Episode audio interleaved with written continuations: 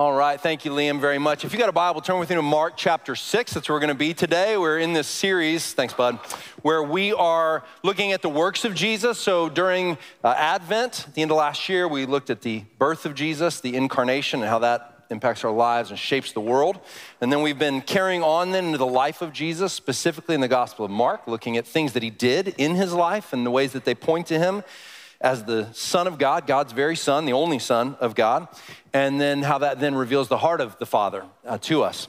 And then we will, as we come to Easter, the Easter season, we're going to spend six weeks looking at the days of Holy Week, so sort of long in advance of uh, Holy Week, we're going to start looking at Holy Week and just ask what happened on Monday or Sunday, Palm Sunday, what happened on Monday, Tuesday, and just walk ourselves kind of through those last days of the life of Jesus so that we could understand and, and really take it in. So that's the roadmap for you, if it helps. We're going to look at one of the most famous miracles of Jesus, the only one that shows up in all four of the Gospels in Matthew, Mark, Luke, and John. It's where Jesus uh, multiplies a few fish and a few loaves to feed a large group of folks. And if you're new to church or if you've never been to church before, my guess is you may have even heard this story. This may be one of those that you've heard uh, made reference to. And we're going to walk through it today. We're just going to try and enter into the narrative, if you will. We're going to walk through it. We'll pause, reflect a little bit on the things that we read, and just kind of move through it in that way in hopes of really, again, entering into the story and trying to feel the weight of what's taking place with each word and each action so that we can feel and learn about the heart of God for this. Well, as I was thinking about this week and this text specifically, I was thinking about when I was in college, uh, I helped a friend. We together started a prison ministry for juvenile inmates in the state of Texas. There's this thing called the Texas Youth Commission where kids who are violent offenders will be in prison, but not with the adult population in prison. And so it's a bit of a tough spot, tough place. And uh, we just collected a group of college kids and we would go in and mentor one on one these kids as well as and talk to them about Jesus. And man, we got to see some amazing things happen in those years that we did that during the college years. And then we would also offer worship services on Sunday. So I'd go to church on Sunday, and then Sunday afternoon I'd go and I would help uh, put on a worship service for these kids. And the very first time we were gonna do it was one of the very first times ever. My friend Ashley, who was my kind of co leader, I should say I was her co leader, uh, she said to me, Well, you're gonna do the teaching. And I was like, I've never taught anything before. So it was one of my first times to ever try and stand up in front of a group of people and communicate the Bible to them. Uh, and so I said, okay, I'll, I'll, give it a go. And I didn't really have any training. I didn't really know what I was doing. Uh, but I was thinking, well, I can, I can figure it out and I'll trust the Holy Spirit will give me what I need. And so we went in that day and uh, is a really just wonderful group of kids. But something had happened that day. So the expectation was we were going to do three services for, uh, you know, um, they were going to bring these pods. They lived in pods. They were going to bring them together, multiple pods together. Well, there had been a fight in the cafeteria that day. And so there had been a lockdown. And so they said, well, you're still going to be able to do it, but you're going to have to, instead of doing three hour long services, you're now going to do eight 20 minute services for the smaller groups because we can't bring the groups together. And so I remember thinking, like, well, this is interesting. And so my 20 minute talk turned into a five minute talk that by the end of the eighth service, all my friends who were helping uh, were in the back mouthing the words that I was going to say before I said it because it was like verbatim what I'd said the previous seven times. And I was like, give me a break. This is not easy to do. And I just remember thinking, like, this is hard. This is well beyond the ability that I have, the training that I have, the capacity that I have, everything about this is requiring more of me than I have to give. And the Lord kind of said, Well, that's the point. So what I didn't know, and I can look back and you know put things in a broader perspective. The older you get, you kind of are able to look back and see. And in the moment, all I saw was uh, a challenge, a hurdle to overcome. And I remember feeling like, okay, I think we overcame that. I think God was honored and great. But I didn't think much about it beyond that. About six months later, I'd been praying for two and a half years during college about what God's call in my life was, what He was calling me to vocationally and in service to His body. And about six months later, I think it was about six months later, He made it very clear a series of events like, I'm calling you to be a pastor. What was so interesting was, six months prior to that, He was showing me something that was going to be a theme for my entire life, which was, I am regularly going to put you in positions where the thing that you need to do, you don't have the capacity for. You're gonna need more than what you have, and I will give it to you. I'll give you what you need. And that was it's been very comforting to think back on. When I, um, when I, I've been here about 10 years now. Uh, and when God called me to this place to, to serve you all as your senior pastor, lead pastor, I've never done that before. I'd been pastor in different capacities, but not been a senior pastor before. And you know, you guys are awesome, but this place can be a little intimidating. Uh, and so I remember saying yes to that and that God called me to it. And my first day in the office, so my predecessor, Phil Thorne, was just a really godly, wonderful man and also a very brilliant man and very scholarly and, I mean, just thoughtful and wise. And I walked into the office that was his and that was gonna become mine, and there were bookshelves just lining the wall. I mean, just every every inch of the walls was covered in bookshelves. And I took every book that I had and I put them on those bookshelves. And there were three empty bookshelves. I mean, it was not even close. And I remember sitting in my office day one and laughing and sending a picture to some friends back home in Texas and to, to my buddy uh, Baker, my college roommate, who's still one of my dear friends to this day. I sent him a picture and I said, let's hope that this is not a metaphor for the demands of this job and my capacity to meet them. It was daunting, right? But that's exactly what we're gonna see in our text today. You know, every telling of this story of the feeding of 5,000, Matthew, Mark, Luke, and John all tell it, as I said, and every one of them emphasizes something different in that. John emphasizes something specific about the story, Matthew does, and Mark does, so does Luke. Mark, his emphasis isn't so much on Jesus' miraculous power to multiply the fish and loaves. That's in every story, and it's clear, it's obvious. But what I want you to pay attention to is that Mark's emphasis is on how this miracle impacts the disciples. He's not as focused on Jesus in this moment as he is what Jesus' work does in the lives of the disciples. How they feel a lack of capacity, how they don't feel like they have what they need, how they feel like the task in front of them is impossible, how they've had their expectations of what was going to happen frustrated. And he says, I'm gonna feed people through you. I'm gonna fill up that capacity. I'm gonna multiply. I'm gonna give you what you need.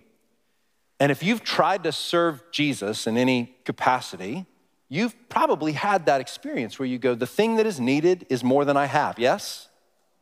The thing that I've needed is more. As I was praying, I was thinking about our foster families who have said yes to stepping into foster care this week and how quite often the, that conversation looks like saying, man, the demands of this are, are bigger than my capacity. They're bigger than what I have to offer. And to that end, I would say we as a body have to lift up tired arms, yes? To step in and say, I'm, I'm here. What do you need? And step in and help. But also want us to understand it is normal life with Christ to be called to do things that are beyond your capabilities. That's normal.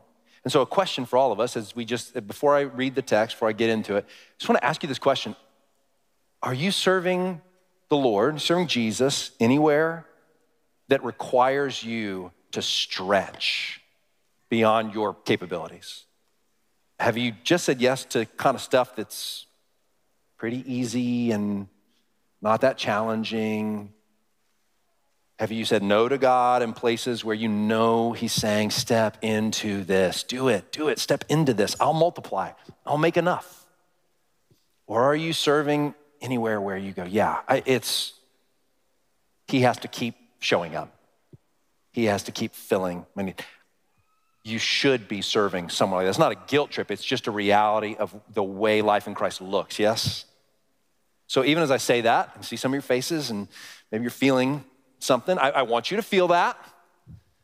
But I want you to feel it so that you would experience the miraculous, amazing power of Jesus as you step into serving him. I'm going to show you through the lives of the disciples how rich this is. So, the question I want you to be, we're going to try and ask and answer today is how do I serve people in the name of Jesus when I don't feel like I have what is required or I feel like I'm completely out of gas? I feel like I just, I have, I don't have any more to give or I don't have the right thing to give or I don't have enough to give. And that's the emphasis of Mark in the telling of this story. So it's the question I want to see if we can ask and answer today. Everybody with me? Yes? All right, so let's read a little bit and let's comment a little bit and we'll go back and forth like that. So, how do we serve when we feel we don't have what we need? All right, let's start in verse 30. Let's read verse 30 to 34. It says, The apostles returned to Jesus and told him all that they had done and taught. And he said to them, Come away by yourselves to a desolate place and rest a while. That sounds pretty sweet. For many were coming and going, and they had no leisure even to eat. And they went away in the boat to a desolate place by themselves. Now, many saw them going and recognized them, and they ran there on foot from all the towns and got there ahead of them. When he went ashore, he saw a great crowd and he had compassion on them. Pay attention to that word. We've talked about it each week in this story. And he had compassion on them because, why? They were like sheep without a shepherd. And he began to teach them many things. So let's pause there. This is the setup of the story. So Mark's getting us into the, into the narrative. He's getting us into the story by setting up a few things that are going to create tension. Can you feel a little bit of the tension through some of the things that he said? So, this first section, I'm calling rest and readiness, okay? Because here's what happens. Verse 30, we begin the story, and Mark is alluding back to that Jesus had sent the disciples out and says, Go and proclaim the kingdom in my name, go out and heal. Go out and cast out demons. Go out and do these mighty works. And they come back and they have spent themselves. They've worked hard. I mean, they have really served well. So this is not a group of guys who are going, we've just been sitting on our hands. They've been out in work serving the Lord, and then they come back and Jesus, they don't ask for rest. They don't say, we really need a break, we need rest. Jesus says, come away. Let's go get some rest. And don't you imagine the disciples are going, yes, perfect. I love it. Thanks, Jesus. They had to be thinking about that. Now, the other thing I want you to see here so, in that moment, the disciples are probably excited. We are being set up for a bunch of disappointed expectations. So, the disciples expect one thing, and something very different is about to happen.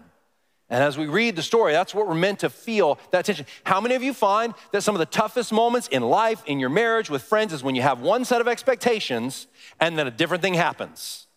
It's a great reminder of our level of sanctification.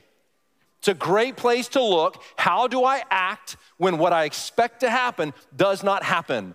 We had a staff prayer, an elder retreat planned on that um, Friday when it snowed. And so we had to, I had, I had all these, I had planned it out.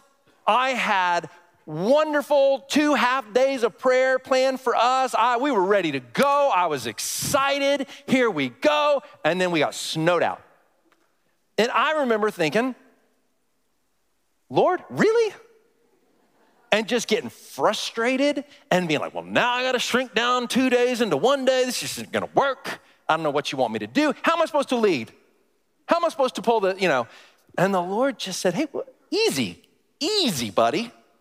I don't know if that's exactly what he said. It wasn't an audible voice, but it kind of felt like a little bit of like, I need you to stop. And the Lord's just like, yeah, you're not all that mature like you might think you are because the second one of your plans doesn't happen the way you think it ought to happen, you get all bent out of shape. The Lord took me aside and said, all right, let's change that. That's what's happening here with the disciples. They've been out, they've served well, and God has moved mightily, and they're ready for rest. And Jesus even says, Let's come away and let's have rest. And then those expectations get changed, they don't happen. I want you to see something here that is it's kind of hidden in the story. You have to kind of know all four accounts. When Matthew tells the story, Matthew has a way of Mark kind of takes the timeline very like boom, boom, boom, boom, boom, and very much in order. And Matthew kind of shrinks timelines together in a way that's not always super linear. But Matthew, when he tells the story, he tells it in a different way because right before this moment, he doesn't emphasize that the disciples have been out serving. He tells us that John the Baptist has just died, been murdered, I should say, and the grief of Jesus. And so Jesus himself is saying, I'm going to go away with the disciples because I need to grieve. And the emphasis then is on how Jesus, in spite of his own grief, turns to serve others and care for them. And so I don't want you to miss that because here the other thing is that it's not as if Jesus is going, Well, I've been totally rested because you guys were out doing your thing, and I don't care about how y'all feel. He's deeply grieved. And yet in this moment, he's looking at the disciples going, What do they need? And the crowd and saying, What do they need? And so it's not as if he's indifferent to, he's, he's at a very difficult place. Now, I do want you to see here the value of rest. Jesus is saying, come away and get rest. And one of the things I want to make sure you hear me say, because a lot of today is going to be about saying yes to serving the Lord. And by that, I don't mean filling your plate with a thousand things, I mean going deep in one thing. What is the thing that God has called you to? It might be two things, but I'm, I'm not saying life in Christ should be busy, busy, busy, busy, busy, but rather that there is a call to serve in a way that is go, I need you. If you don't show up, I'm I don't have what is called for here. You gotta, you gotta come, God, you gotta move, right? The the in this moment now, Jesus, throughout the course of his ministry, many times says to the disciples, Let's go away and have rest. Jesus himself pulls away onto the mountain. There should be a pattern of rest and restoration in your life. That is a good thing. Everybody say, You hear me, yes? Yeah. Daily pull away to be with the Lord. Weekly pull away to be with the Lord. Monthly find spaces where you go a little even more concentrated time. A rhythm of that is a good thing. So when Jesus interrupts their movement towards rest, this is not a who cares about rest. That's a normal pattern and it's a good thing. But here's the thing that what this story teaches us Jesus always has the right to interrupt our rest. Always. And you have to start from there. If we're asking the question, how do I serve in the name of Jesus at a time or place where I don't feel like I have the capacity or the means? One of the first mindsets that has to take hold of me is I have this rhythm of rest and serve and rest and serve, and that's good. But there will be times where Jesus goes, I'm gonna interrupt your rest because I want you to meet a need right now, and I'm calling you to it. And my disposition then is to say, Yes, you have that right. You always have that right. He doesn't need my permission, but it helps if I, that's my mindset. Would you agree? So he's going to interrupt their expectation of rest. And look, that's not easy either. I talked about disappointed expectations. I'm probably never more at my worst than when I get in bed at night and my head's ready to hit the pillow and it's been a long day and then one of the kids needs something. And I'm like, oh, got to get up out of bed. Okay, when I want rest, when I'm ready for rest, and then the need in front of me calls me away from rest. That's not easy. Now, two more things to see before we move to the next section is that compassion here. In one word, Jesus tells us why. He's not just reacting to the crowd. He's not just going, oh, the crowd shows up, therefore I just willy nilly. The crowd can dictate my activity. What he's showing us is that compassion trumps rest in this moment. Did you see the word compassion? Remember, we talked about it in previous weeks. It's that word, that Greek word splanchnizomai, which means like from the bowels. So the idea is that there's deep empathy and care in Jesus. And that's even more on display when we recognize it's not compassion for the disciples, for the faithful ones, it's compassion for the crowd because they're like sheep without a shepherd. No one's protecting them, leading them, guiding them like a shepherd should, and he feels compassion for them. But remember in Mark, and it's the same in John, that the crowd is not usually applauded when Mark or John talk about the crowd, they're talking about the people who just are on the fringes of Jesus' ministry and kind of just want the stuff they can get from him. And then when things get hard, they're going to leave. In fact, right after this story in John, when John tells it, there's going to be this long dialogue where Jesus says, I'm the bread of life. And then he says some hard things like, if you want to come to me, you're going to have to eat my body and drink my blood. He's referring to his cross and saying, You must find in my death life. You must believe in me not in my power and glory, but in my death and my lowliness. That's how you know if you really believe in me. And they're gonna, the crowd is gonna do what? They're gonna stick around? Now they're gonna leave. And remember the story of the paralytic in Mark chapter 2. What did we learn? The crowd gets in the way in Mark. Whenever you see the crowd reference, it's the people who Jesus is trying to bring forward something, and they're kind of blocking the way. And here, Jesus has compassion for them for the crowd. How amazing is that?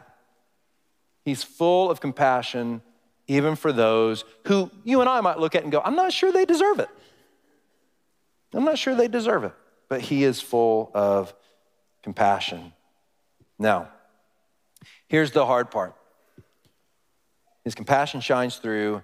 And the hard part that you and I have to do is when we're called into service to meet a need, when we have that rhythm of rest, there will always be a need to meet. There always will be a need to meet.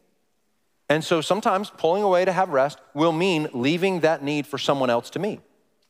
And that's okay. There are other people to serve. So the discernment that we need can be hard sometimes. Like, okay, do I leave this for someone? Is this somebody else's? Or God, have you brought this to me in such a way that I need to say yes and forego the rest? You have the right to interrupt my rest. That's my mindset. Okay, I say yes and I step into it. But other times, go, okay, my friend or my brother, my sister, they will step into that. And I can't give you a, it's every one to three ratio or you have to discern in the spirit. And here's why I bring up the compassion of God here from the text is because in order to be discerning about whether, okay, Lord, do I let somebody else step into that or, or do I say yes? Are you interrupting my trying to pull away into rest right now? The reason I reference compassion is because you can't be discerning in that moment unless you have compassion.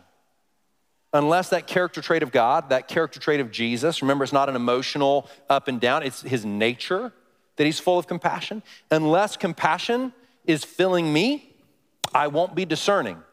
Now, let me tell you why that's, let me tell you another reason, go a little bit further why that's important. I'm not gonna go fully into the story, but I've told you the story in the past about a guy uh, lying to me and deceiving me and basically emptying my bank account. Um, and I was stupid enough to give him my money. And there's a lot of things about that story that you may not remember it, but I, it's the story I hate telling more than any other story because you know you see all my stupidity and all its rainbow hues okay? And there's nothing about it that makes me go i look pretty good in that story. It's just dumb after dumb after dumb. But here's what here's why i tell you that story because at the very least i mean the only maybe admirable thing is that I, I did have compassion in that moment. There was someone in front of me i wanted to know jesus. And i and i was at least full of compassion. But here's what happened after that. After I was deceived and then broke and a lot of other things, I found myself thinking that compassion was what prevented me from being discerning. That I wasn't discerning in that moment because I had too much compassion. And so I needed to shrink that back a little bit. But what the Lord has taught me over the years is that compassion wasn't the problem. I can't be discerning without compassion. The problem was, for me, fear of man, a lack of understanding of how, how someone comes to salvation, that it doesn't have to do with me, that all those things allowed me to be manipulated in such a way that I wasn't discerning. It wasn't compassion that was the problem. I needed to marry that compassion with an equal dose of truth and certainty and a not worrying about people pleasing and a whole host of other things that God definitely needed to shore up and change in me. But I want to make sure that as you think about um, when you say yes and when you say no and how you operate, that you recognize that you cannot be discerning unless you are compassionate. Don't shrink back. And listen, how many times, think about this yourself, okay? How many times have you maybe failed to be discerning? Because you were, not because, but you were full of compassion for someone, and therefore you affirmed something in their life that you know God did not affirm. And you did it in the name of love, you did it in the name of compassion. And you said, oh, yes, that thing, that activity, that way of that lifestyle, that whatever, yes, I affirm you. But God doesn't affirm that. And you thought it was compassion. And then maybe you realized you did it and you went, oh, maybe I'm too full of compassion. Compassion wasn't the problem. It was a failure to marry compassion with truth and not fearing what somebody else might think of you. Do you see what I'm getting at? Okay, all right. So I want to make sure you see that because there's this heavy, hard, challenging discernment work to do. Last thing by way of setup, and then we're going to move a little quicker on these next points. Did you notice that not only were the dis- uh, expectations disappointed, there was a really key thing that was said in the setup to this text. Things were so busy, they were coming and going. They didn't even have time to what? Did anybody notice it? To eat. What's he going to tell them to do in just a moment? I mean, spoiler alert, because I didn't read this part yet, okay? He's going to tell them to do what? Feed other people. Is it easy to feed someone else when you're hungry? No, man. Listen, they're, they're tired. They might be a little hangry, okay? That might be going on here, and they're just like, oh my goodness, they haven't had time to eat. Now you want to feed these people? What on earth are you trying to do, Lord? And we're going to see how that plays itself out. But here's the thing I want you to recognize it is a good principle to say, I need to be fed by the Lord in order to then go and feed others. Would you agree with that? Yeah, of course. The overflow of my relationship with Him, what He fills me with, and I can bring to bear on other people. I, I want you to hold on to that truth because it is true. But the demands of life and ministry are such that we can't always go, oh, wait, hold on, you have a need? Let me pull away over here and have my needs met first, and then I'll be good. And now I can come back to you. Sometimes the needs are there and we have to what? Meet them. There's not always, just, can I just be as super pragmatic with y'all? You are going to, if you're gonna serve Jesus, encounter a lot of times where you feel like you have not quite been fed yet, and you're gonna need to feed others. You're gonna need to step in. And, and the beauty of that is you're gonna see that He will feed you along the way, and He will multiply what you have, okay? All right, so let's keep moving then through the text, but that's what I want you to see. They have not eaten. So all this is a setup for the challenge of the circumstance. All right, let's keep going. Verses 35 through 37 now, and I'm going to call this section of the story, You Give Them Something to Eat. Verse 35 now, he says, And when it grew late, his disciples came to him and said, This is a desolate place, and the hour is now late. Send them away to go into the surrounding countryside and villages and buy themselves something to eat. But he answered them, You give them something to eat. And they said to him, Shall we go and buy 200 denarii? I, I little sanctified imagination here. I kind of imagine this sounds like, Shall we go away and buy them 200 denarii worth of food to eat? That is two thirds of a year's salary worth of bread and give it to them to eat? And he said to them, How many loaves do you have? Go and see. All right, so pause there. Here's what I want you to see. Uh, I think the disciples have done a good job they were serving, they come back. Jesus says, We're going for rest. They don't get rest. They're ministering, whatever part they're playing as he's teaching the crowd because he saw them like sheep without a shepherd. They're participating. It has now gotten late. It's pretty reasonable. Excuse me. Honey, would you mind handing me that? It's pretty reasonable for them, thank you, sweetheart, to say, hey, it's, it's late. We're in a faraway place. Like, if we don't send them away, it's going to get dangerous out here. They haven't had anything to eat. We need to get we need to help them go ahead and get home. We've done a lot. And Jesus' response would look, don't be holier than thou, okay? If he said this to you, do you know how you would react? You're like, I am wiped out. And what does he say? You give them something to eat. Are you kidding me? Enough already. There's no rest, there's no pause, there's no stop. We haven't even eaten. What do you want us to do? We don't even have the food. Their response is a rhetorical question to what they consider an impossible task that he's just given them. You give them something, you, oh, yeah, sure. We'll just take two thirds of a year's of salary out of the bank account that we don't have, and we'll feed them. Here's friends, like, what, in this moment, what Jesus is doing is he is pushing them past their breaking point because He doesn't just use our service to get things done, He uses our service to get us done. He is aiming at something in the lives of the disciples. It's very telling that He feeds the crowd. We don't have any mention that He kept teaching them or kept doing, He feeds them and then He sends them away. So, what's the point? Why not just send them home a little earlier to go get their own food? Is it just so they can see this miracle? Because it doesn't go well for the crowd. They see the miracle, and then in John, he's going to chastise them for only wanting to follow him because they've seen the miracle. Who is this for? It's for the disciples. Because he's teaching them that you are going to be pushed past your breaking point so that you know that you don't have what is necessary, but I do and I will give it to you. Do you see it? That's exactly what's happening here for the in the lives of the disciples. He's saying, hmm, you give them something to eat to push them that way. Now, let's keep moving. Verses 38 through 42 now, the kind of center of the story, the climax of the miracle. And I'm calling this section of the story multiplying in motion. All right, so here's what happens next. Verse 38. And he said to them, How many loaves do you have? Go and see. And when they had found out, they said, Five and two fish. Then he commanded them all to sit down in groups on the green grass. So they sat down in groups by hundreds and by fifties.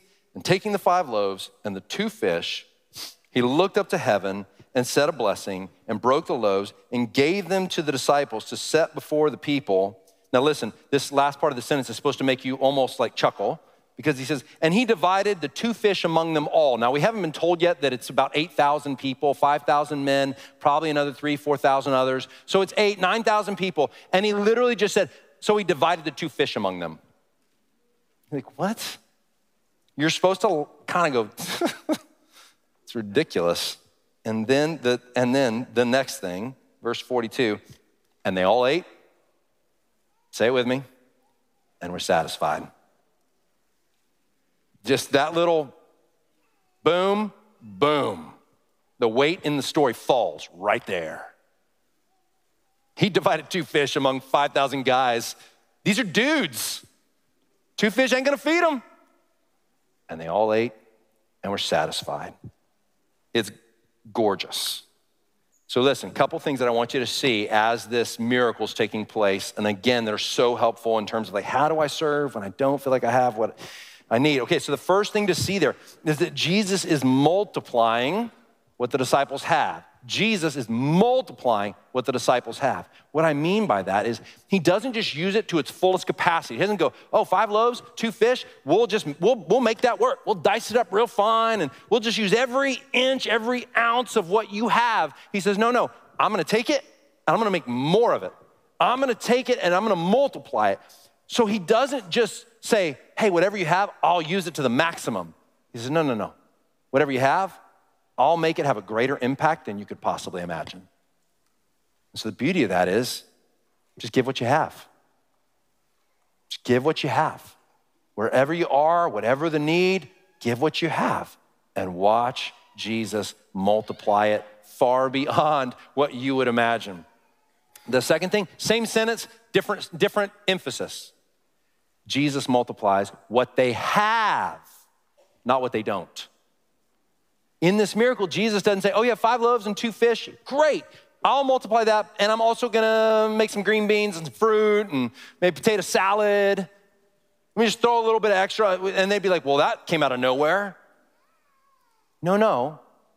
He makes more fish and he makes more bread. As if to say, You don't need something you don't have. If you think, well, I don't have that gift to give, I don't have that skill set to give, give what you have. You don't need to be something different than what you are to meet the need that God places in front of you. Take what you have and give it, and He will multiply it, and it doesn't have to be something different. You hear me? Isn't that comforting? Oh, okay. I don't have to be a genius scholar. I don't have to be the most well trained evangelist. I, I don't have to be the most winsome or the most extroverted or, no, no. Take what you have and give it. Third thing we see is that the, Jesus multiplies the food as the disciples are on the move. I want you to imagine how this miracle would have looked if Jesus said, okay, bring the fish and loaves, boom, and now we've got tables and tables full, and the disciples are just carrying it and just going, I, we can't do this. Now the problem is we have too much. The story doesn't exactly tell us, but if he had multiplied it all right then, enough food for 5,000 people is more than 12 men can carry. So I imagine what's taking place is he goes, Here's your basket, go feed them. And then as they go, the food is multiplied. Every time, just like the, just like the widow in the Old Testament who just, there was always a little bit more oil, just enough. Remember Elijah and the widow, right? There's just enough. I imagine it's more like that. Now, granted, it doesn't say, I'm kind of conjecturing there, but I think it's fair just practically to say, I'm imagining that he broke some off into every basket, and as they walked, every time someone reached in to get more, there was more. There was more. There was more. He worked the miracle through their hands in a way that they could actually participate. They could actually carry it. So Jesus multiplies what we have as we go. So, what's the takeaway from that? Don't say, I'll go after you multiply it. Move. go. Get going. You will, dis- you will watch him multiply as you're on the move. I don't imagine too often, at least hasn't been my experience, that we go, okay, yeah, yeah, yeah, I get it. I see the need. You want me to meet it? I'll just sit back here. And then once you've multiplied the, the, the resources, then I'll go. I haven't found too often that he does that. But you know what I've seen again and again and again and again? Is I've watched people go and I've watched there always be enough. Fourth thing we see here is that Jesus loves to feed people through his people. He loves to put the food in the hands of his people and say, Here you go, you feed them.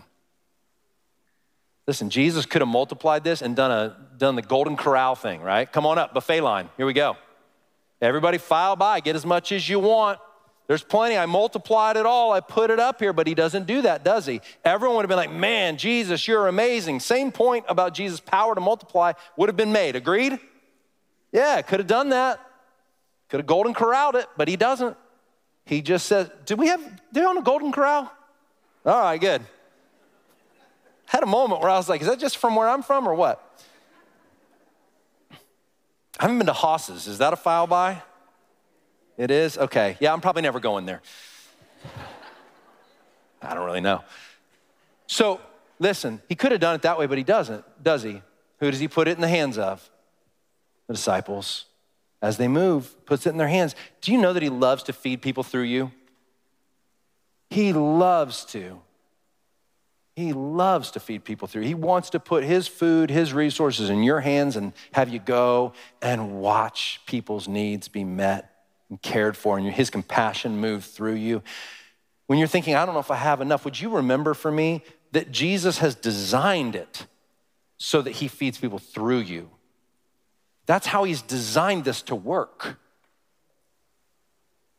He doesn't, he can do miracles and just feed people and nobody's around. Absolutely. But I, I just don't find that he does that that much. It's his delight and his design to feed people through our hands.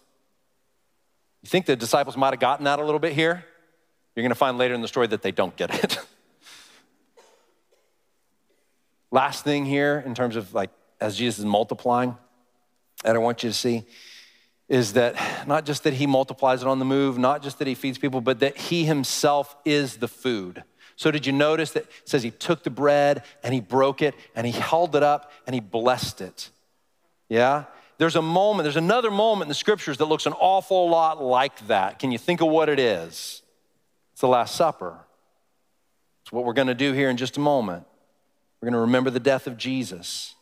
Jesus is breaking the bread and he's pointing towards almost a, an homage to the Last Supper.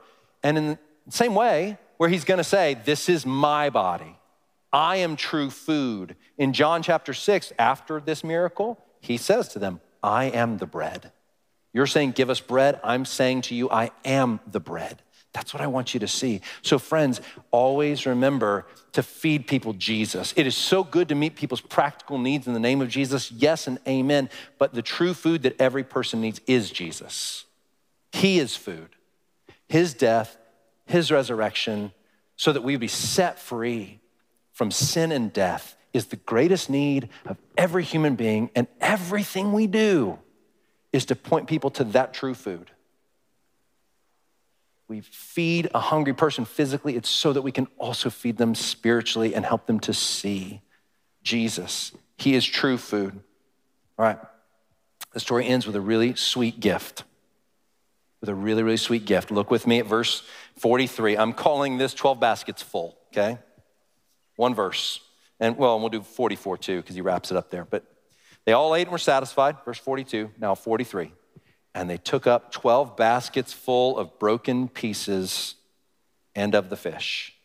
And those who ate the loaves were 5,000 men. So there we get the numerical, you know, somewhere around eight, 9,000 people probably.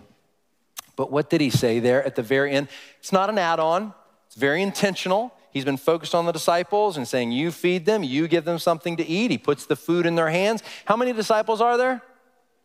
There's 12. How many basketfuls were there? 12. What is Jesus showing the disciples? I will provide. What were they? What, what was there not enough time to do for the disciples when he said, You give them something to eat? What had they not gotten to do? Hadn't gotten to eat. And Jesus provides a feast. And say, Here, I don't just use you to get stuff done because I have compassion for them. I love you. I have compassion for you. And as you feed in my name and serve, I will provide. I will feed you. You don't have to worry that you will feed and then and the Lord will just neglect you.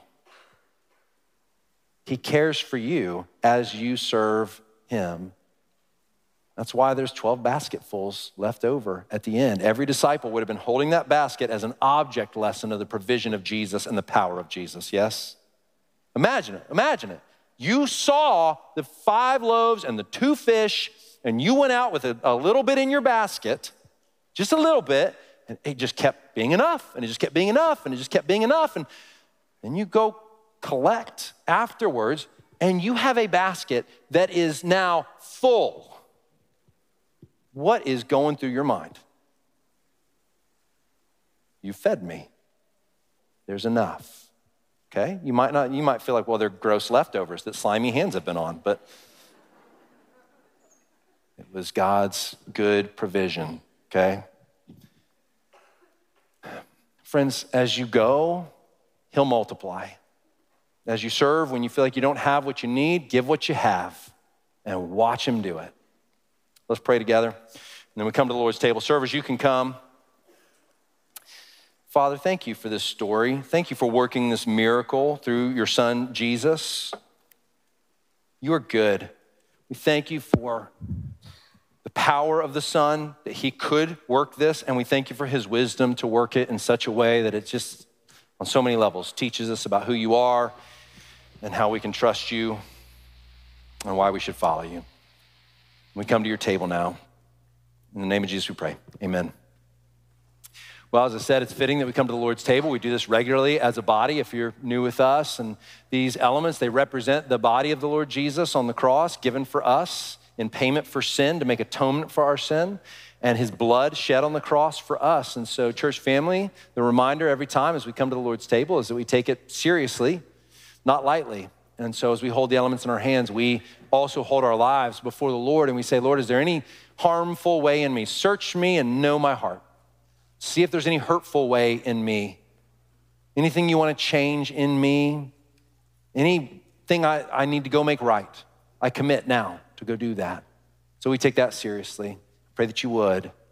Those of you who are not followers of Jesus yet, I mean, we always say you're in the right place because we love for you to explore faith in Jesus and try to craft spaces so that can happen here. Um, but we'll ask you to let these elements pass by because in this moment, we always say it is we, we don't want you to proclaim something with your actions that you don't actually believe. And so until the day that you say, man, I believe, I give myself to Jesus. Until that day, we'll just let you ask you to make this time now a time of reflection, time of considering Jesus' call towards you, his invitation to you.